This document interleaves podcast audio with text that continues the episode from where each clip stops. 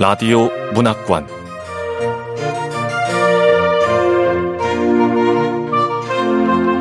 한국 단편 문학 특선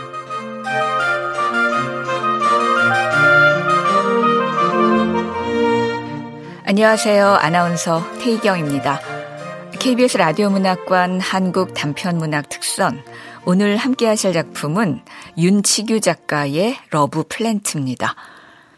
윤치규 작가는 2021년 조선일보 신춘문예에 1인칭 컷이 당선되고 같은 해 서울신문 신춘문예에 제주 애도가 당선되면서 문단에 나왔습니다.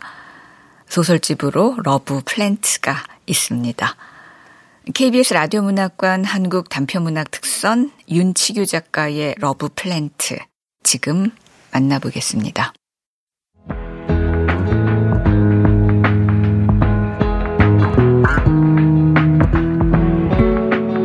러브 플랜트 윤치규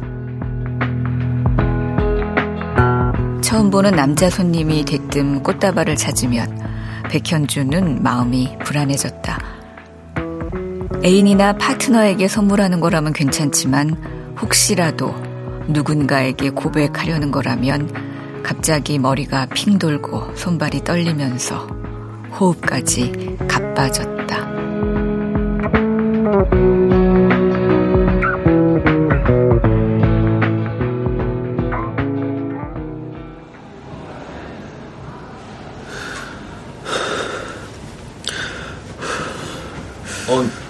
저기, 저 꽃다발 사러 왔는데. 아, 아 예, 예. 왜요? 뭐 문제 있어요? 아, 아 아닙니다. 과거의 나처럼 상대는 아닌데 나 혼자 착각해서 고백하려고 꽃을 산다면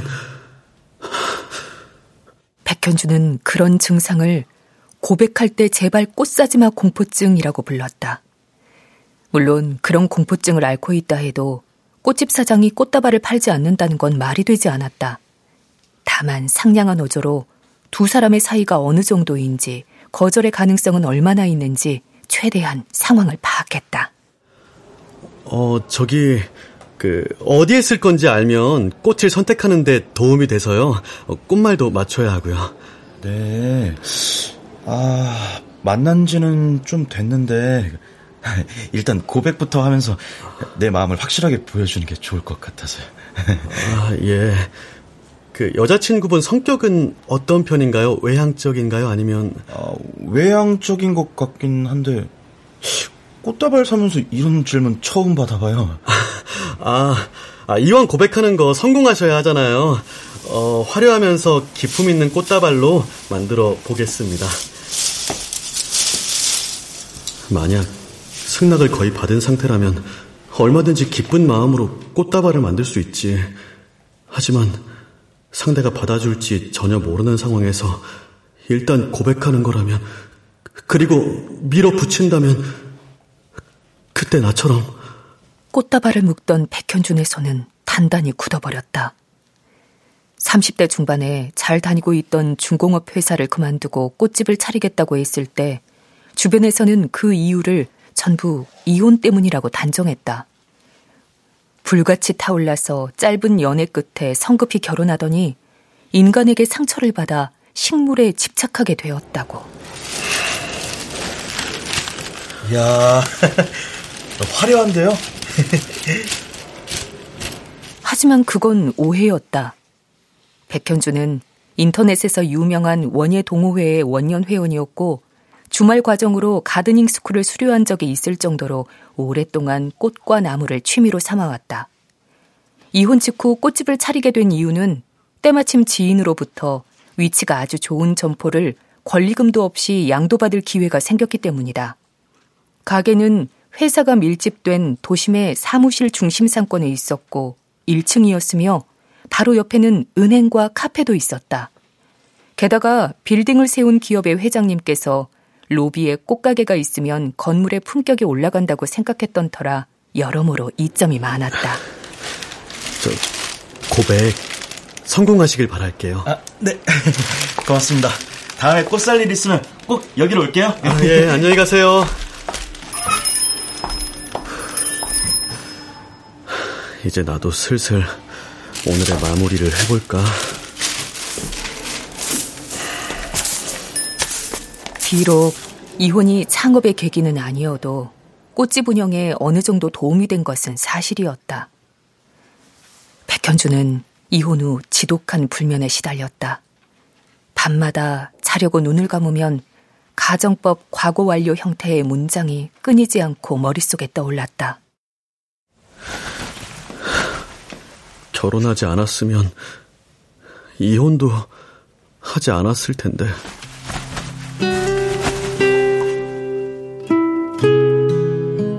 조건 부사절 형식의 후회는 스스로 용법을 변형시키면서 무수히 늘어났다. 빈 화분에서도 잡초가 자라듯 그런 잡념은 아무리 뽑아내도 어느 순간 무성이 피어나 새벽마다 잠을 깨웠다. 그렇게 두 눈을 뜬 채 다시 잠들지 못하고 가만히 침대 위에 누워 있으면 그냥 이대로 죽어버리고만 싶어졌다. 하지만 죽을 수는 없으니 백현주는 매일 꽃 도매시장으로 향했다.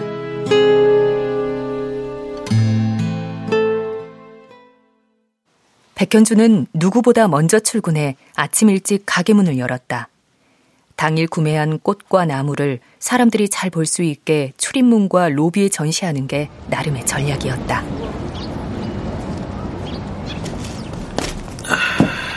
아유, 꽃 가게 사장님은 젊은 사장이 참 성실해. 아, 안녕하세요. 아, 그잎 떨어진 건 제가 쓸어서 치울게요. 아유, 넌 누가 쓰면 어때? 아유. 감사합니다. 아니 난 꽃집 사장 딸 하나만 더 있어도 사회 삼고 싶다니까. 아니 뭐거 있으면 어쨌든 말만 해. 다행히 경비원과 미화원들도 식물을 좋아해 민원이 들어오지 않은 범위 내에서 적극적으로 도와주었다. 물론 그렇게 입구를 예쁘게 꾸며놓는다고 해도 대부분은 출근하느라 꽃까지 챙겨볼 여유가 없었다.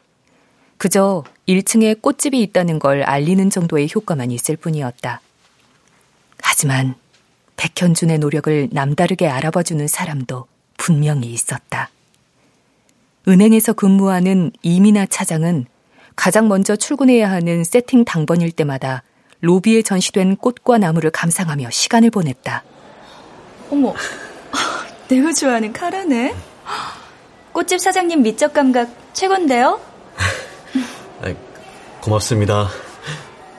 가끔 복도에서 마주치면 백현준을 칭찬하기도 했고 나중에는 지점장을 설득해 위클리 플라워 서비스까지 신청해 주었다. 처음 이민아 차장이 가게에 손님으로 찾아왔던 날을 백현주는 지금도 선명히 떠올릴 수 있었다. 어, 어서 오세요. 사장님 어떤 꽃 사시려고요? 김정한 대리? 안 바빠? 아, 업체 대표님한테 보낼 꽃다발 하나 만들어주세요. 아, 예, 알겠습니다. 3만원 선에서 축하하는 의미예요. 네, 어, 오늘 카라가 싱싱하니까 카라를 중심으로 만들어 볼게요. 근데 차장님 자녀 계획은 없으세요? 예고도 없이 훅 치고 들어오네. 내가 아기 낳으면 큰일 나지. 혼자서 어떻게 아이를 낳아? 어? 차장님 결혼하신 것 아니었어요? 결혼? 했지. 이혼도 했고. 참고로 나 이혼한 거 우리 지점에서 김정한 대리 빼고 다 알아. 아, 아 죄송해요. 저 몰랐어요. 아 신뢰를 범했네요. 김정한 대리는 재빠르게 사과했다. 백현주는 아무것도 못 들은 척하며 작업대 위에서 열심히 꽃줄기만 다듬었다. 하지만 이민아 차장은 별로 신경 쓰지 않았고 일부러 들으라는 듯 더 큰 목소리로 김정한 대리를 쏘아붙였다. 뭐가 죄송해? 네가 친구가 없어서 그런 건데. 그리고 그게 실례인 줄 알면 제발 그런 것 좀 묻지 마. 네? 김대리 너 지난번에도 송 과장님 고졸 출신인데 대학교 때 전공 뭐였냐고 물었잖아. 부모님 안 계신 윤 계장한테는 설날에 본가 안 내려가냐고 묻고. 사람이 도대체 왜 그래? 너 가끔 나이 많은 여자 고객님 오면 어머님이라고 부르더라? 그거야 그냥 그, 그 사람이 어머니. 인지 아닌지 네가 어떻게 알고 그래? 연세 좀 있는 여성은 다 어머니야? 너한테는 디폴트인 게 다른 사람한테는 아닐 수도 있어. 그러니까 다들 널 싫어하는 거야. 너 친구 별로 없지? 아. 동기들이랑도 안 친하지? 어떻게 내가 이혼한 것도 모르냐? 나 이혼한 거는 은행장님도 알고 계셔. 백현준이 이민아 차장에게 호감을 느낀 장면은 그렇게 김정환 대리를 몰아붙이고 계산대로 다가왔을 때였다.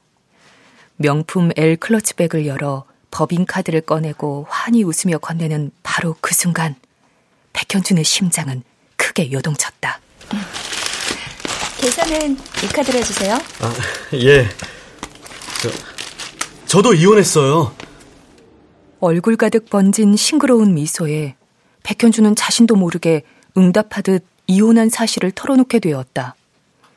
지금 생각해보면 먼저 묻지도 않았는데 일부러 그렇게까지 밝힐 필요는 없었다. 하지만 그때는 그게 마치 이민아 차장을 지지하는 행위처럼 여겨졌다. 다행히 그 말을 듣고도 이민아 차장은 불쾌해하지 않고 오히려 웃음을 터뜨렸다. 그러고는 다시 한번 김정한 대리를 나무랐다. 이거 보라니까. 세상에 이혼한 사람이 이렇게나 많은데 어쩜 넌 너 좋을 대로만 생각하면서 사니? 어? 아, 죄송합니다. 김정한 대리는 의기소침해진 표정으로 백현준에게도 고개를 숙여 사과했다. 그 후로 이민아 차장은 로비에서 백현준과 마주치면 반갑게 아는 척 손을 흔들었다. 어, 전우! 어, 아, 안녕하세요. 위클리 서비스를 신청해준 이후로는 일주일에 한 번씩은 얼굴을 마주하고 대화 나눌 기회가 생겨 자연스럽게 더 친해질 수 있었다. 백현주는 이민아 차장에게 도움이 될 수 있도록 퇴직연금 통장을 만들었고 근처 소상공인을 모아 실적이 될 만한 상품에 가입했다. 이민아 차장도 틈만 나면 업체 사장들에게 백현준의 꽃집을 홍보해 주었다. 그렇게 상부상조가 이어지면서 두 사람은 가끔 점심 식사를 같이 하는 사이가 되었다. 지난번에는 제가 감사해서 점심 사려 간 건데 사장님이 먼저 계산하셔서 네, 오늘은 제가 계산합니다. 아유, 네.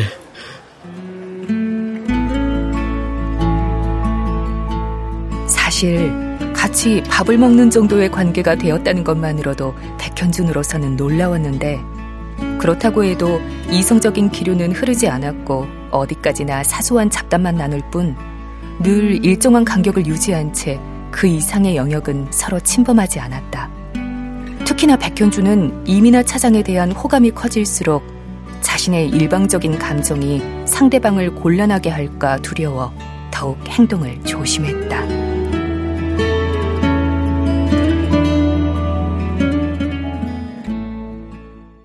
꽃집을 지키고 있으면 가끔 전 직장 동료들이 백현준을 찾아올 때가 있었다. 외근을 나왔다가 잠시 들러봤다는 시기였는데 실제로는 모임에도 일절 나오지 않는 백현준을 일부러 보러 오는 것이었다.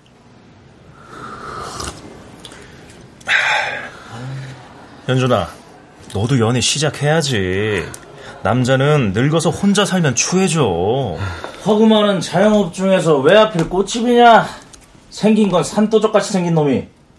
야, 재혼은 언제 할 거야? 할 거야? 해야지. 아직 젊은데. 아니, 아, 니들 외근 나왔다가 잠깐 들렀다면서 안 바빠? 아니, 쓸데없는 소리 그만하고 빨리들 가. 동기사랑, 나라사랑. 우리 아니면 누가 너한테 이런 말 해주냐? 어? 한 살이라도 젊었을 때 재혼하라고 마. 그러지 말고 국제 결혼도 한번 고민해 봐. 오, 야, 그래. 국제 결혼 좋다 야. 나 아는 사람도 우즈베키스탄 여자하고 결혼해가지고 아주 글로벌하게 산다. 그 우즈베키스탄이 그 김태희가 밭에서 일한다는 그 나라 맞지? 미 많다는 그, 그 맞지? 아니, 아니, 안 가? 손님들 온단 말이야. 야 현준아, 정 결혼이 싫으면 그냥 혼인 신고는 하지 말고 즐기면서 살아. 같은 말을 몇 번이나 해. 나 결혼할 마음 전혀 없다니까. 야, 백현준. 괜찮은 사람 있으면 일단 착 빠뜨리던가 아니면 고백부터 해봐 임마. 아유 현준이가 너냐? 아니, 원철이 쟤는 충고라고 하는 것도 꼭 아유 에이씨. 고백부터 해서 이 모양 이 꼴이 됐는데 누군가를 아끼고 좋아한다고 해서 그 상대방에게 자신의 감정을 드러내고 쏟아부을 권리까지 생기는 걸까? 누군가를 좋아하는 감정은 자신에겐 한없이 아름답지만 그만큼 또 일방적이라 상대방에겐 어떻게 받아들여질지 전혀 알 수가 없는데 그렇게 함부로 표현해도 괜찮은 걸까? 누가 정답을 알면 속 시원하게 알려줬으면 좋겠다.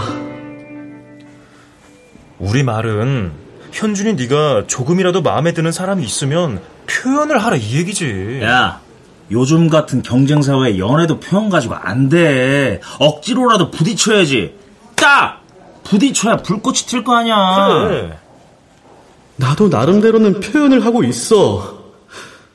이민아 차장한테 율마 화분 선물한 건 위클리 서비스 신청해 준 것에 대한 답례지만 화분 위에 일부러 하트 모양의 비싸고 특별한 붉은 돌멩이를 깔았다고. 또 은행 안으로 들어가는 날엔 수염을 더 말끔하게 정돈했고 평소에는 잘 안 쓰는 비비크림도 얼굴에 곱게 펴발랐어. 은행 내부를 꾸밀 꽃을 고를 때는 이민아 차장이 제일 좋아하는 카라를 꼭 빼먹지 않았고. 그, 근데 내 행동 눈치챈 거 아닐까? 아니, 어, 눈치채고 부담스러워하면 사실 백현주는 이런 행동마저도 이민아 차장이 눈치챘을 때 부담스러울까 걱정되고 두려웠지만 이 정도 표현은 어쩔 수가 없었다. 주먹 쥔 손으로는 누구와도 악수할 수 없으므로 적어도 손을 펴놓고 있다는 것쯤은 보여줄 필요가 있었다. 자신이 먼저 손을 뻗어 악수를 청하지는 않더라도 자신이 악수할 수 있는 사람이라는 걸 상대방이 알 수 있도록. 사실 백현준도 과거에는 누군가에게 관심이 생기면 스스럼 없이 감정을 표현하고 사귀자는 고백도 쉽게 하던 사람이었다. 대학교 MT에서 좋아하는 선배를 지목해 고백했다가 차인 적도 있었고, 기숙사에서 몇 번 마주쳤던 여학생에게 같이 저녁 산책이나 하자고 꼬신 후 자연스럽게 손을 잡았다가 발로 걷어차여 호수에 빠질 뻔한 적도 있었다. 그때는 대체 어떻게 그럴 수가 있었던 거지? 아니, 그것보다 지금은 왜 그럴 수가 없는 걸까?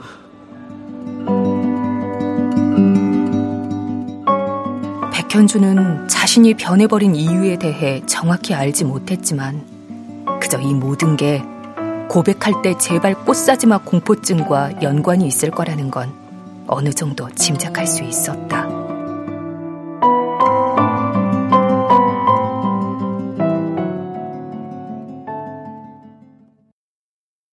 며칠 후 김정한 대리가 꽃다발을 하나 만들어 달라며 찾아왔을 때도 백현주는 선뜻 주문을 받을 수 없었다. 친절한 미소로 위장하며 물었다. 아, 저 대리님. 네. 그 꽃다발은 누구한테 선물하실 건가요? 아, 그게 그 아는 사람이 있는데 김정한 대리는 쭈뼛거리다가 대충 얼버무렸다. 대수롭지 않은 대화였고 백현주는 꽃집 사장으로서 그저 손님이 원하는 대로 예쁜 꽃다발을 하나 만들기만 하면 되는 일이었다. 그런데 이상하게도 마음이 내키지 않았다. 김정한 대리는 평소답지 않게 지나치게 멋을 부렸다. 아, 넥타이 색이 잘 어울리나 모르겠네. 김정한 대리 정장 재킷도 새 거고 바지에는 칼같이 주름이 잡혀 있잖아.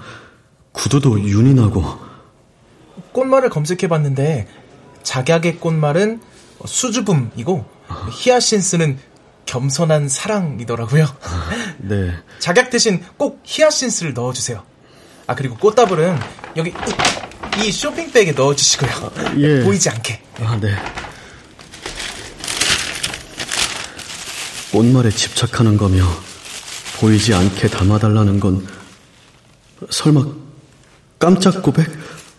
아, 누구한테? 꽃다발을 준비하려고 하자 이마에서 식은땀이 흐르고 호흡이 거칠어지면서 손이 제대로 움직이지 않았다. 백현주는 심호흡을 하며 최대한 마음을 다잡았다.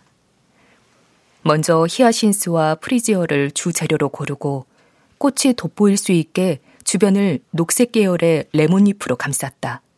그리고 옆으로는 희고 밝은 계열의 꽃과 유칼립투스, 루스커스를 spiral 방식으로 줄기가 서로 엉키지 않도록 하나씩 덧댔다.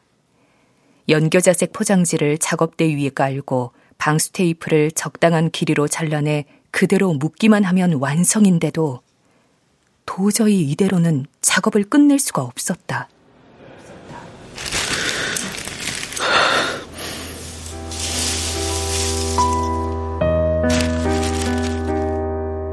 백현주는 잠시 망설이다가 보라색 아네모네 한 송이를 꺼내 히아신스 한가운데에 몰래 심었다. 아네모네의 꽃말은 배신, 단념, 그리고 사랑의 괴로움이었다.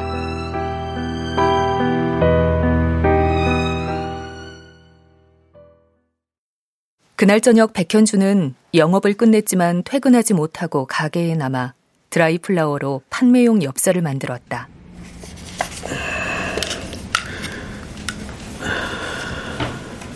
미처 다 사용하지 못한 안개꽃과 미스티블루를 그늘지고 바람이 선선히 부는 천장 위에 매달아서 말렸다가 직사각형 용지 위에 리본과 함께 글루건으로 붙였다. 꽃엽서는 의외로 인기가 많았는데 만약 다 팔지 못하더라도 서비스로 챙겨주기 좋아 일주일에 한 번씩은 이렇게 야근하며 재고를 확보했다. 작업은 밤 10시가 조금 넘어서 끝났고 백현주는 로비와 정문에 세워두었던 화분을 들여오려고 바깥으로 나갔다. 왜 이래 정말? 어, 이건 이민아 차장 목소리인데? 혹시나 싶어 주변을 살피자 주차장 한쪽 끝에서 이민아 차장이 김정환 대리와 실랑이를 벌이고 있었다. 덩치가 커서 고무나무 정도로 몸이 가려지진 않지만 그래도 백현주는 최대한 자세를 낮추고 나무 뒤에 숨어 두 사람이 있는 쪽을 훔쳐봤다. 이민아 차장과 김정환 대리는 상당히 취해 보였다. 어, 대리기사님, 빨리 좀 와주세요. 다 왔어요? 주차장으로 오시면 돼요. 빨리요. 아, 차장님, 저 이 꽃 좀 받아주세요. 이거 놔. 아, 왜 이렇게 겁을 내요, 진짜. 아, 날 한 번 믿어보라니까요. 뭔 소리야. 그냥 난 네가 별로라고. 아, 아, 그렇게 밀어내지 마시고. 차장님의 과거가 어떻든 전 조금 더 신경 쓰지 않는다고요. 야 떨어져 이거 안녕. 저씨.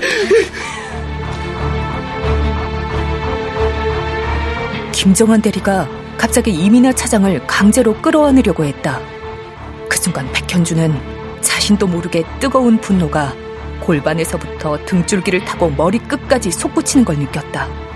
그 분노는 백현준을 지배해버렸고 지금 당장 눈앞에 있는 고무나무 화분을 번쩍 들어 올려 김정한 대리의 머리통을 내려치라고 명령했다. 문득 그런 상상의 끝에서 자신이 왜 이따위 생각을 하고 있는 건지 소름이 끼쳤다. 과거의 내 모습 중에서도 어떤 건 죽이고 싶은 모습으로 보였을까? 그러자 머리가 식으면서 분노가 가라앉았고 다시 머리 꼭대기에서부터 등줄기를 타고 골반까지 자기 혐오와 죄책감이 역류했다. 그러는 동안 이민아 차장은 김정한 대리의 얼굴을 과격하게 밀쳤고 어깨에 메고 있던 토트백을 직각으로 세워 날카로운 모서리로 정수리를 사정없이 내리쳤다. 그 과정을 지켜보면서 백현주는 안심하며 열렬한 마음으로 이민아 차장을 응원했다.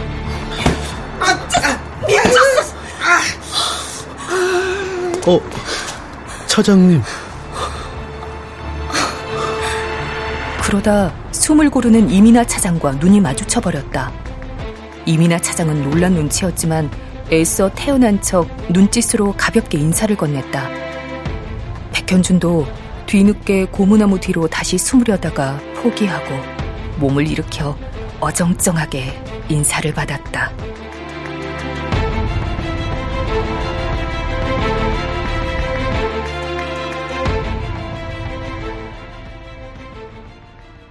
사건이 있은 뒤로 주말이 될 때까지 백현주는 이민아 차장과 만나서 대화를 나누고 싶었지만 좀처럼 마주치는 일이 없었다. 어디 다치거나 아픈 거 아니야? 비밀 지켜주겠다고 말해주고 싶은데. 하지만 백현주는 하루에도 수십 번씩 휴대전화를 쥐었다가 끝끝내 다시 내려놓으며 먼저 연락하지 못했다. 그렇게 괴로운 기다림이 평일 내내 이어졌는데 거짓말처럼 토요일에 출근해 보니 이민아 차장이 가게 앞에서 백현준을 기다리고 있었다. 어? 이 차장님 웬일이세요? 아니, 저 기다리신 거예요? 네. 가게 문부터 여세요. 아니, 미리 연락을 좀 주시지. 아니, 주말엔 점심 때부터 가게 문 열거든요. 아, 근데 그 화분은 지난번 선물해 주셨던 율마 화분인데 아, 노랗게 네. 시들고 말하지 뭐예요. 어, 네, 어디 한번 볼게요. 아유, 전체적으로 갈변이 됐네요. 야근에다 회식이 겹쳐서 한두 번 물을 못 줬거든요. 근데 벼랑간 이렇게 돼버렸지 뭐예요. 아, 원래 율마가 그래요. 타이밍을 한 번만 놓쳐도 금방 이렇게 시들고 말거든요. 예민하네. 다시 잘 관리해주면 살아나요? 어, 뿌리가 마르지 않았으면 살아날 수도 있는데, 그래도 시든 부분은 다 잘라내야 해요. 식물 키우기도 참 어렵다. 나 같은 성격은 못 키우겠는데요? 아니, 그래도 키우다 보면 식물만의 매력이 또 있어요. 음, 연애하는 것도 아닌데 이렇게 손이 많이 가면 어떡해요? 아, 연애보다야 훨씬 쉽죠. 적어도 식물은 좋아한다고 막 달려들진 않잖아요. 아, 네. 쉿.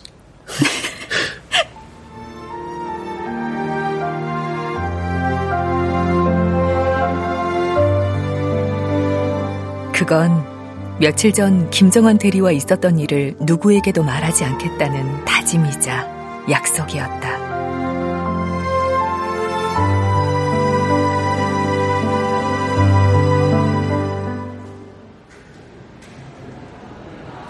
어, 보니까 뿌리가 살아있는 줄기가 두 개 있더라고요. 그건 새로 심었고요. 입을 다 떼내니까 이렇게 작아졌네요. 꺾고지한 작은 율마도 하나 같이 드릴게요. 어, 나머지 하나는 가게에서 한번 키워보려고요. 뿌리가 나려면 반년은 걸릴 거예요. 그동안 겉흙이 마르지 않게 어, 물 듬뿍 주시고요. 햇볕도 자주 보여주세요. 과습되지 않게 통풍에도 신경 써주시고요. 어, 근데 왜 하나는 말도 없이 가져가요? 그거 내 거 아닌가? 혹시 이번에도 죽일까봐요. 하나는 제가 키워드릴 테니까 나중에 찾으러 오세요. 좋아요. 이번에는 죽이지 않고 한번 잘 키워보겠습니다. 네. 아, 시든 율마는 어떡하죠?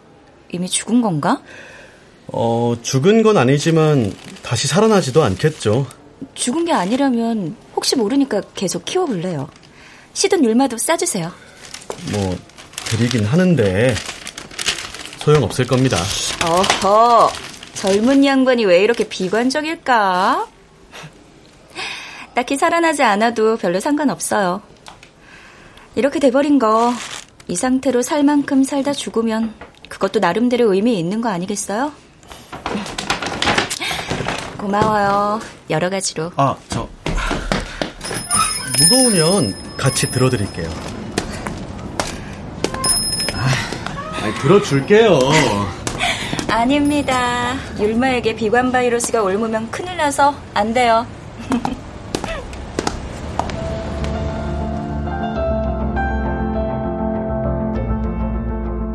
그날 시간 있으면 점심을 같이 먹자고 먼저 제안한 사람은 의외로 백현준이었다. 율마를 자동차 트렁크에 싣고 작별 인사를 하기 위해 마주 보았는데 그 순간 묘한 공백이 생겼다. 누구라도 먼저 조심히 들어가라고 말하기만 하면 되는 상황이었지만 누구도 먼저 인사하지 않았다.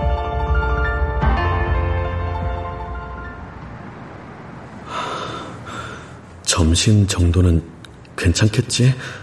전에도 점심은 같이 먹었으니까. 저기 근처에 맛있는 카레집이 생겼는데 같이 점심 먹을래요? 어, 카레요?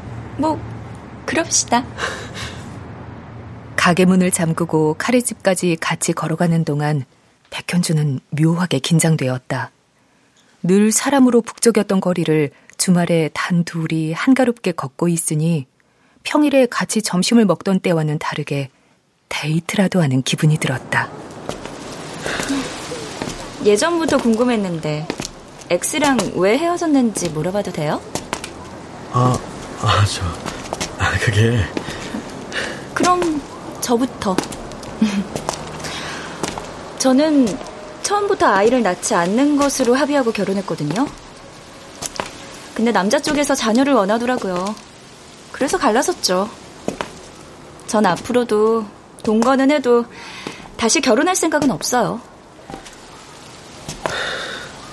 그, 이혼한 사람 중에 자신이 유책 배우자라고 하는 사람 한 명도 없는 거 알죠? 헤어진 아내와 관련된 이야기를 꺼낼 때면 백현주는 최대한 아무 감정도 씻지 않고 잘 훈련된 AI가 적시된 사실을 구술하듯 무덤덤하게 말하고 싶었다. 하지만 매번 그게 제대로 성공하는지는 알 수 없었다. 소송을 시작할 때만 해도 가정이 파탄난 이유가 상대방의 나쁜 술버릇 때문이라는 걸 판결문에 반드시 명시하고 싶었지만 이제는 고작 그런 몇 마디 문장으로는 관계라는 것을 정의할 수 없다는 걸 깨달았다. 그러니까 유책이라는 말은 누구에게 더 책임이 있다는 의미일 뿐이고 이혼 소송은 피해자와 가해자를 가리는 재판이 아니었다.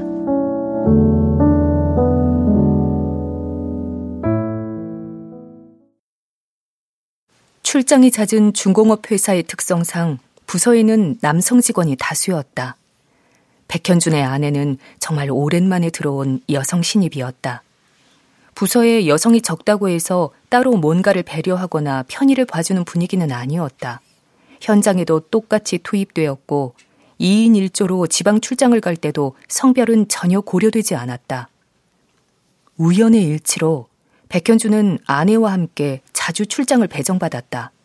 사실 백현주는 아내와 함께하는 출장이 마냥 편하지는 않았다. 보통은 남자끼리 가더라도 저녁만 간단하게 먹고 각자 숙소에 들어가서 쉬는 게 암묵적인 약속이었는데 아내와 출장을 가면 꼭 새벽까지 술을 마셔야 했다. 그것도 그냥 가볍게 마시는 게 아니라 이러다간 죽을 수도 있지 않을까 싶을 정도로 마셨다.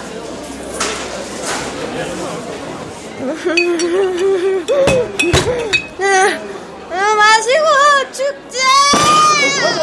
아이고, 이봐요, 후배님. 아, 아, 또 취하면 어떡해요? 평상시에는 아무 문제가 없는 사람이지만 아내는 유독 술버릇이 좋지 않았다. 술에 완전히 취해버리면 몸을 제대로 가누지 못했고 기억도 끊겼다. 하지만 그것보다 심각한 문제는 진땀을 흘려가며 겨우 방으로 들여보내도 맥주만 한 잔 더 하자면서 기어코 백현준의 방문을 두드리는 것이었다.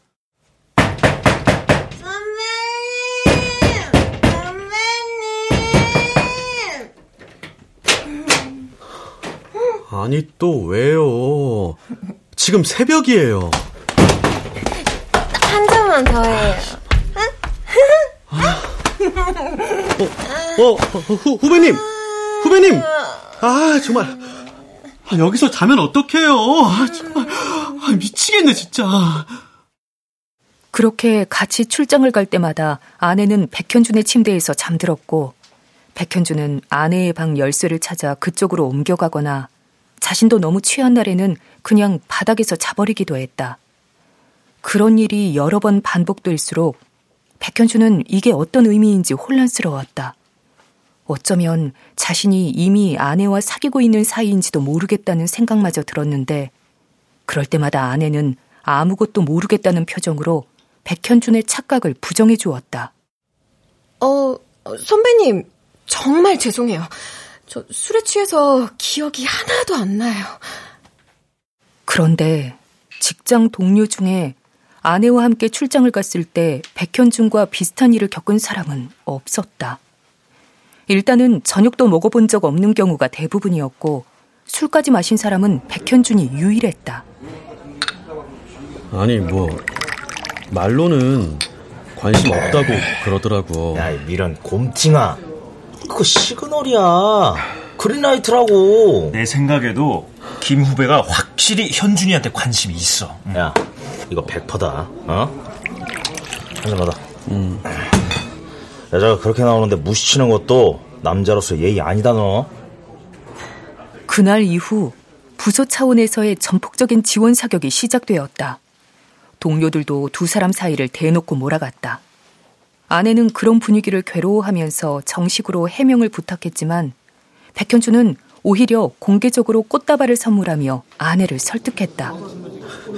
후배님, 이거 아니 왜 꽃이? 아, 아니에요, 아니에요.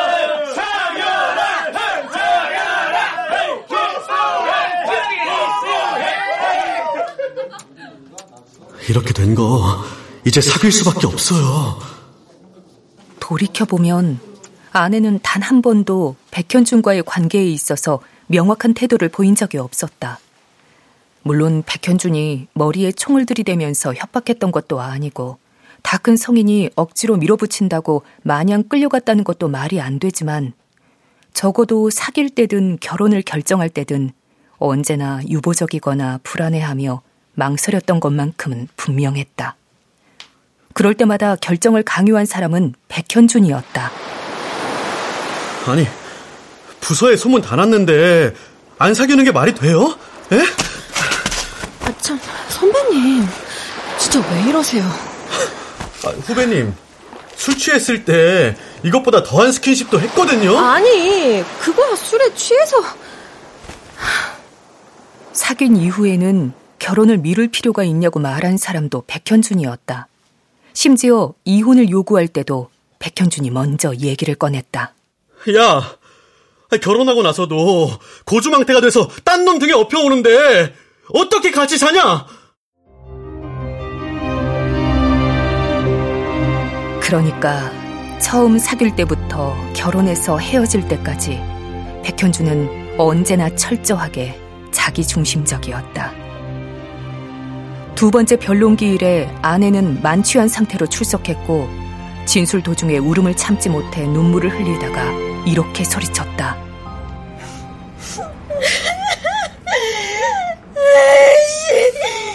이럴 거면 너 나한테 왜 결혼하자고 했어? 결혼하면 좀 달라질 줄 알았지.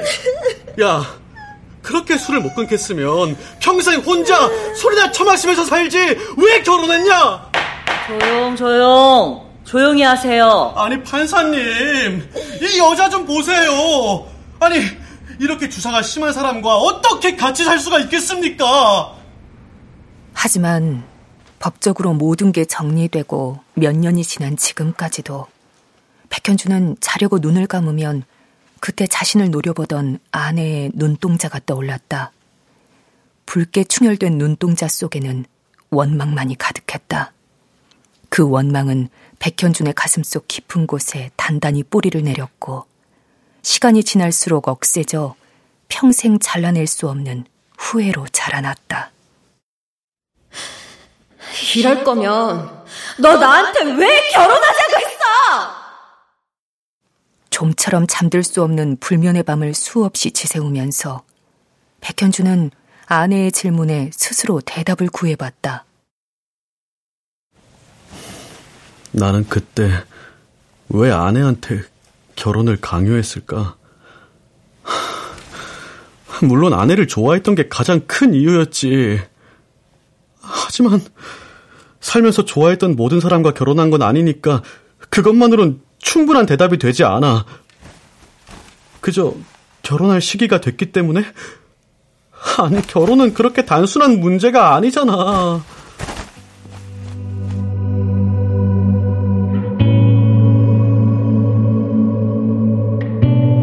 그때 당시 백현주는 분명히 뭔가에 취해 있었다. 회사에서 인기가 많던 아내를 차지하게 됐다는 자부심 같은 게 있었을 수도 있고, 술만 마시면 인사불성이 되는 아내의 나쁜 버릇을 자신이 얼마든지 고칠 수 있다고 오만하게 자신하기도 했다. 그리고 더 나아가서 이렇게 불안정한 사람을 자신이 남자로서 책임져야 한다는 이상한 강박에 사로잡혀 있었는데 그건 사실 누구도 바라지 않은 혼자만의 비틀린 열정이었고 일방적인 망상에 불과했다.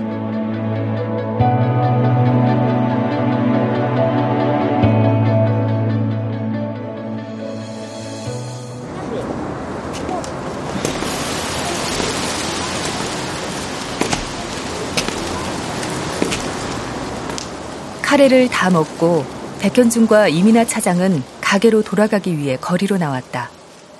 누군가 먼저 말한 것도 아닌데 자연스럽게 조금 더 멀더라도 공원을 지나는 쪽으로 발걸음이 향했다. 손을 잡기에는 멀고 떨어져서 걷는다고 보기에는 가까운 거리를 유지하며 두 사람은 산책로를 나란히 걸었다. 그러다 간격이 벌어지면 이민아 차장이 앞서가는 백현준을 불렀다. 사장님, 어? 걸음이 빠르네. 천천히 좀 가요. 네. 혹시 이민아 차장도 나한테 관심이 아니 아니야. 그래도 같은 실수를 또 저지를 순 없어. 신중해야 돼. 사장님은 혹시 이혼한 거 많이 후회해요? 후회하죠. 이혼한 거 말고 결혼한 거요. 내가 그렇게 밀어붙이지 않았다면 둘 다 불행한 일을 겪지 않아도 됐을 거란 뭐 그런 생각이 들어요. 음,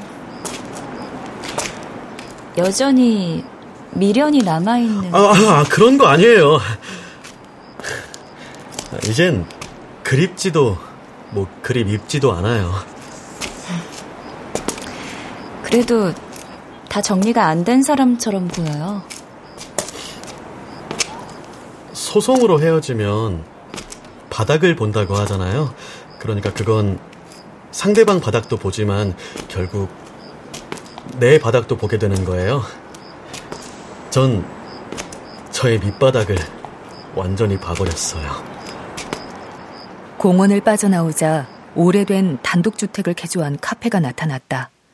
카페 앞에서 이민아 차장은 신난 아이처럼 굴었다. 어, 어머, 이 카페 너무 예쁘다. 담장에 농골 식물도 매달려 있고, 오, 사진도 잘 나와요. 이 카페에서 커피 한 잔 하자고 해? 아, 근데 내 몸이 왜 이렇게 긴장되고 뻣뻣해지지? 사장님, 왜 그래요? 어디 불편해요? 차 한 잔 하고 갈래요? 어, 저, 나도 그러고 싶은데. 이럴 거면, 너 나한테 왜 고백했어? 결혼은 왜 하자고 한 거냐고! 어, 저기, 어, 아직 카페 문 안 연 것 같은데요. 그런가?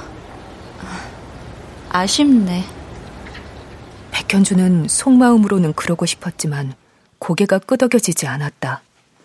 카페에 불이 켜져 있고 원두 볶는 향기가 은은하게 퍼졌는데도 엉뚱한 말만 튀어나왔다. 이민아 차장은 카페 쪽을 힐끔 돌아보고는 걸음을 되돌렸다. 공원을 빠져나와 주차장 근처에 도착했을 때였다.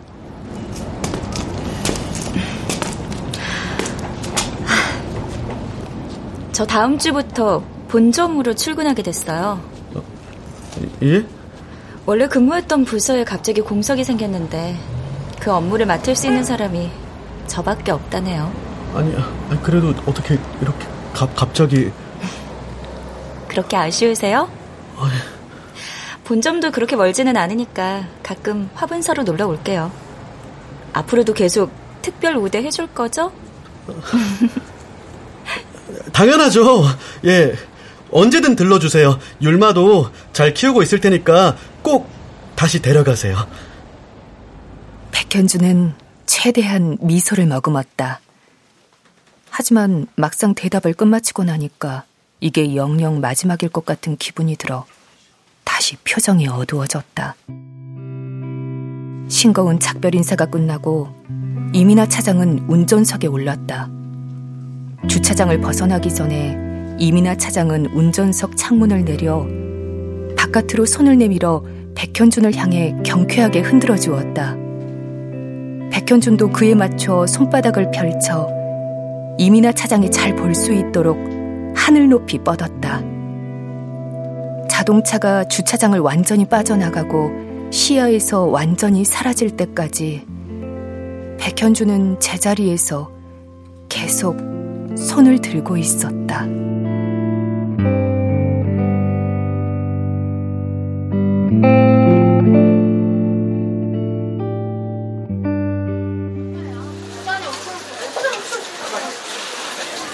아이고, 오늘도 제일 먼저 왔네. 안녕하세요. 하여튼 성실해. 저기 사장님, 오늘은 어떤 꽃이 좀 싱싱해요? 이민아 차장이 지점을 떠난 이후 백현준의 삶은 크게 달라지지 않았다. 평소와 똑같이 새벽 일찍 도매시장에 들러 꽃과 나무를 샀고 밤에는 가게 문을 닫아놓고 늦게까지 드라이 플라워 엽서를 만들었다. 그러는 동안 겨울이 지나갔고 새해를 맞았으며 또 다른 봄이 찾아왔다. 그 사이 백현준의 가게에는 여러 사람이 다녀갔다. 차원 처리가 우리 입사 동기 중에서 제일 빨리 승진했다. 축하난이라도 보내게 하나 포장해줘. 어, 잠깐만. 그리고 이거. 응? 아니, 이게 뭐야? 너 소개팅할 여자 전화번호. 아이, 괜찮다니까. 그러지 말고 고민해봐. 네가 결혼하게 된 건 우리한테도 책임이 있으니까 사후 관리를 해주고 싶어. 현준이 네 마음이 어떤지 정확히는 모르겠는데 그래도 너무 자책하지 않았으면 좋겠다. 가끔은 김정한 대리도 백현준의 가게에 들렀다.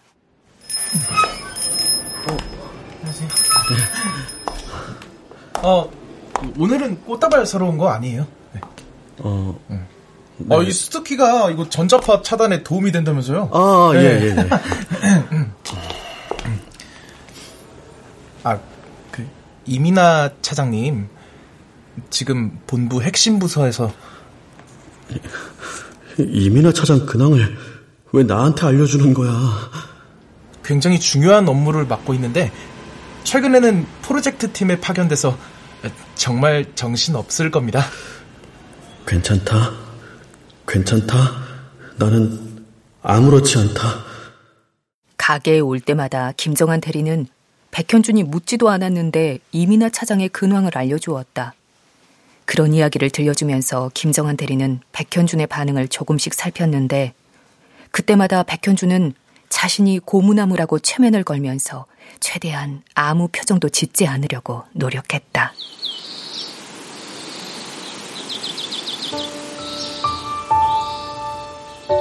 날씨가 풀리고 서서히 봄 햇살이 드리워지면서 백현준의 일상에는 한 가지 변화가 생겼다. 그건 바로 주말에도 평일과 똑같이 새벽에 출근하는 것이었다. 딱히 주문받아 놓은 게 없어도 도매시장에 들러 꽃을 구경하다가 정 살 게 없으면 카라 한 단을 골라 가게로 향했다. 가게에 도착하면 먼저 불을 켜고 화분을 바깥으로 내놓은 뒤 내부를 깔끔하게 정리했다.